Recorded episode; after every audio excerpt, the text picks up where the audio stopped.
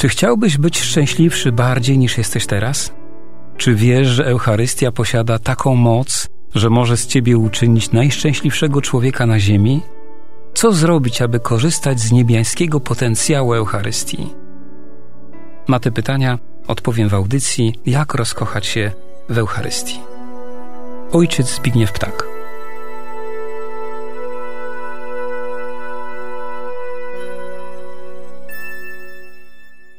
Dziękuję Wam, kochani radiosłuchacze, za obecność przy radioodbiornikach, przy komputerach.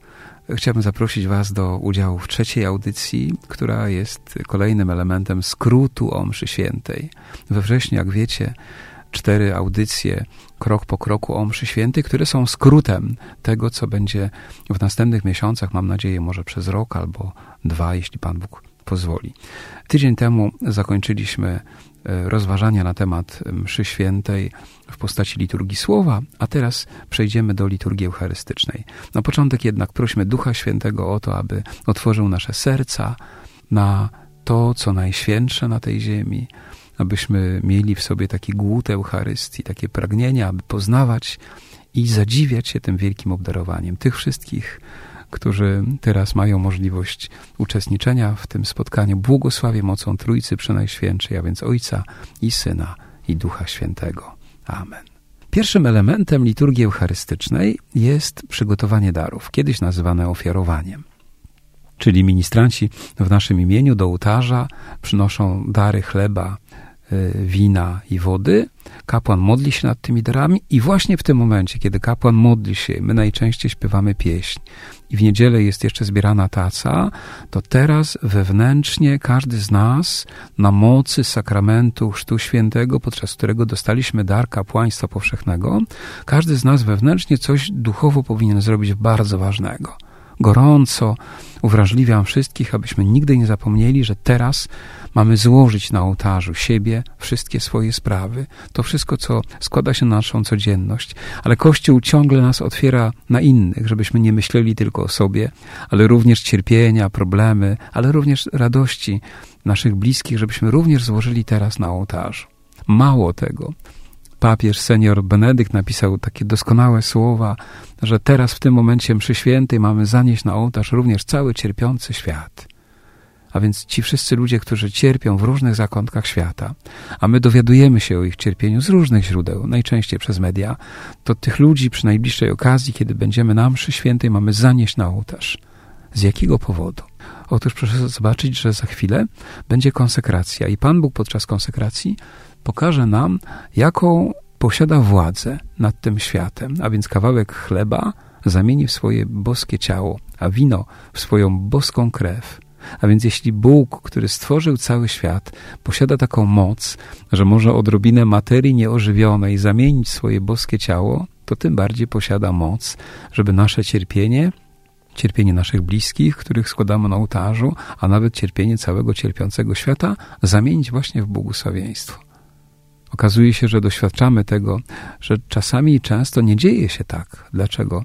No niestety, bo my mamy zatwardziałe serce zatwardziałe serce. I ta zatwardziałość serca w jakiś sposób blokuje Pana Boga na działanie. On jest wszechmocny, ale uzależnia wiele swoich działań właśnie od naszego serca, od naszego zaangażowania, od naszej miłości. Dlatego bardzo ważne jest, żeby teraz składać wszystkie te osoby na ołtarzu i prosić dla nich o błogosławieństwo. Kolejnym elementem liturgii eucharystycznej jest prefacja, Prefacja to jest taki poemat liturgiczny, który przygotowuje nas do wielkiej modlitwy eucharystycznej. On składa się z kilku elementów. Najpierw jest taki wstęp, który jest podobny w każdej prefacji, a tych prefacji jest ponad 100 w mszale, a później jest serce tej prefacji, w której dziękujemy Panu Bogu za różne dzieła na przestrzeni całej historii zbawienia, których doświadczamy. I ostatni element to jest zaproszenie do uwielbienia Pana Boga wraz z aniołami świętymi, po czym następuje śpiew Sanctus, święty, święty, święty. I ta pieśń, kiedy jest śpiewana, ta aklamacja, to w tym momencie ta liturgia sprawowana na ziemi łączy się z liturgią sprawowaną w niebie. Kolejny element to jest właśnie wielka modlitwa eucharystyczna. W Kościele katolickim tylko jedna modlitwa nazywana jest wielką, dlatego że w niej dochodzi do najświętszego elementu mszy świętej, do największej świętości. Kawałek chleba jest zamieniany w ciało Boga.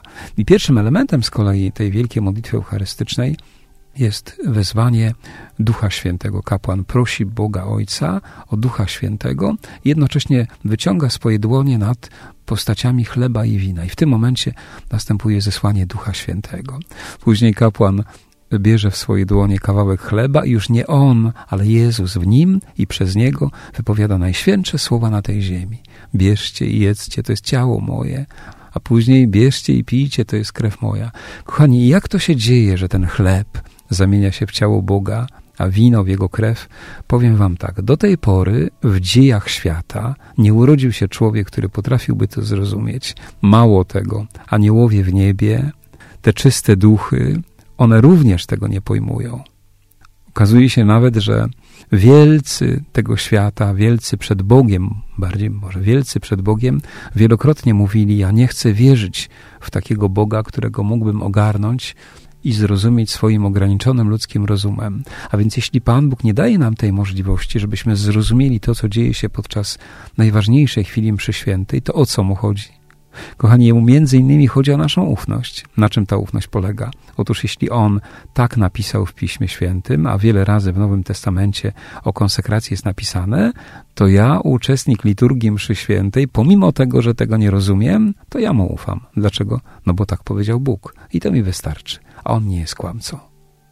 Dlatego proszę zobaczyć, że konsekracja we mszy świętej, ona ma również taką funkcję i zadanie, że uczy nas ogromnej pokory i ogromnej ufności wobec Pana Boga.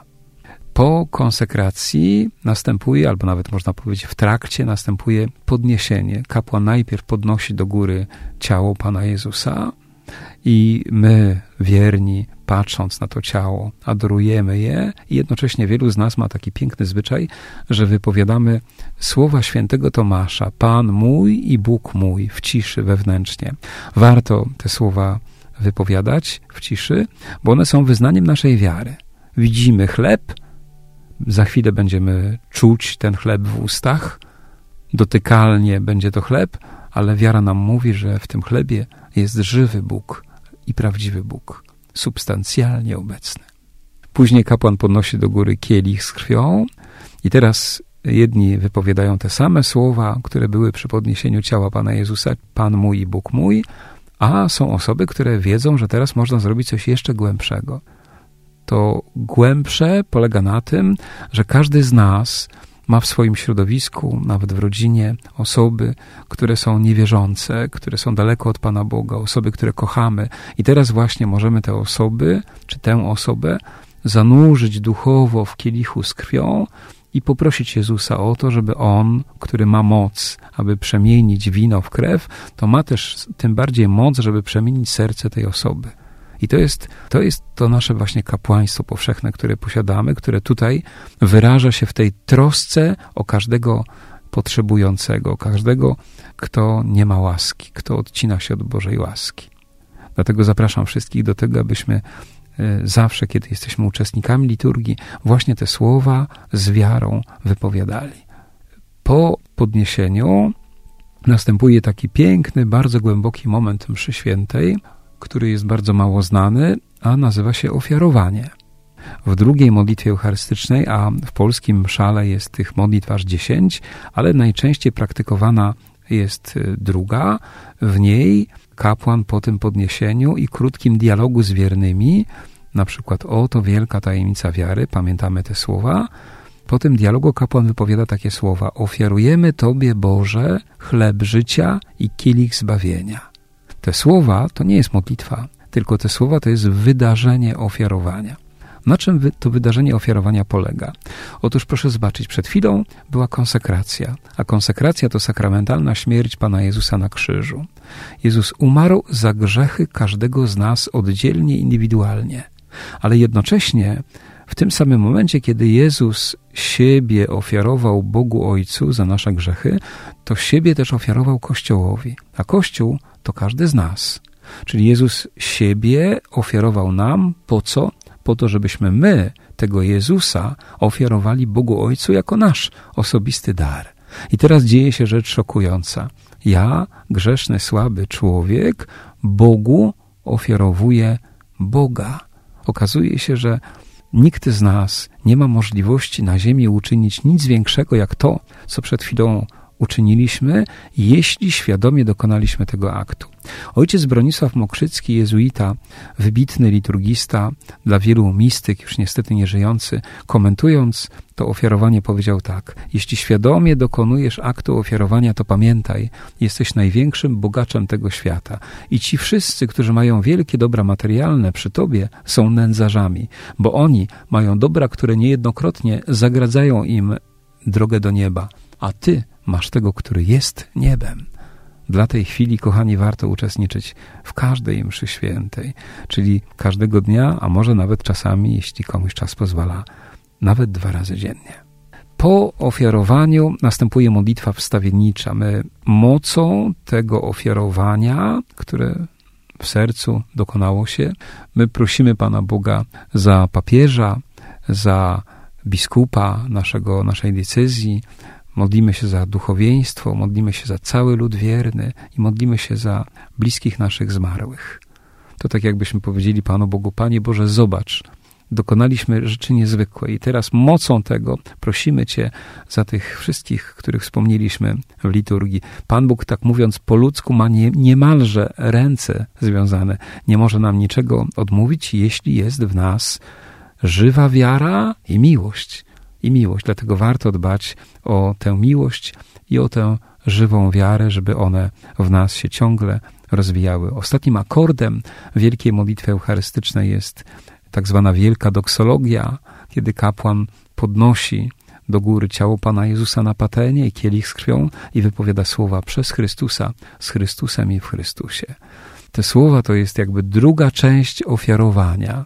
Być może przegapiliśmy to pierwsze ofiarowanie, które dokonało się zaraz po konsekracji, po podniesieniu, to teraz możemy dokonać tego aktu ofiarowania jeszcze raz, bo jest na to więcej czasu. Ale jednocześnie jest to taki, takie zwieńczenie tej najświętszej części mszy świętej. Wielu uważa, że to jest najważniejsza część nawet mszy świętej.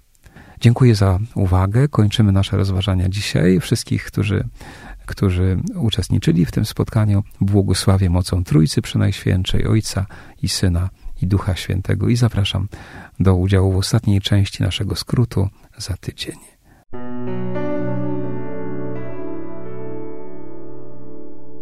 Czy chciałbyś być szczęśliwszy bardziej niż jesteś teraz? Czy wiesz, że Eucharystia posiada taką moc, że może z ciebie uczynić najszczęśliwszego człowieka na ziemi? Co zrobić, aby korzystać z niebiańskiego potencjału Eucharystii?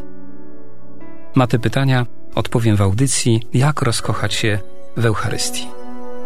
Ojciec Zbigniew Ptak.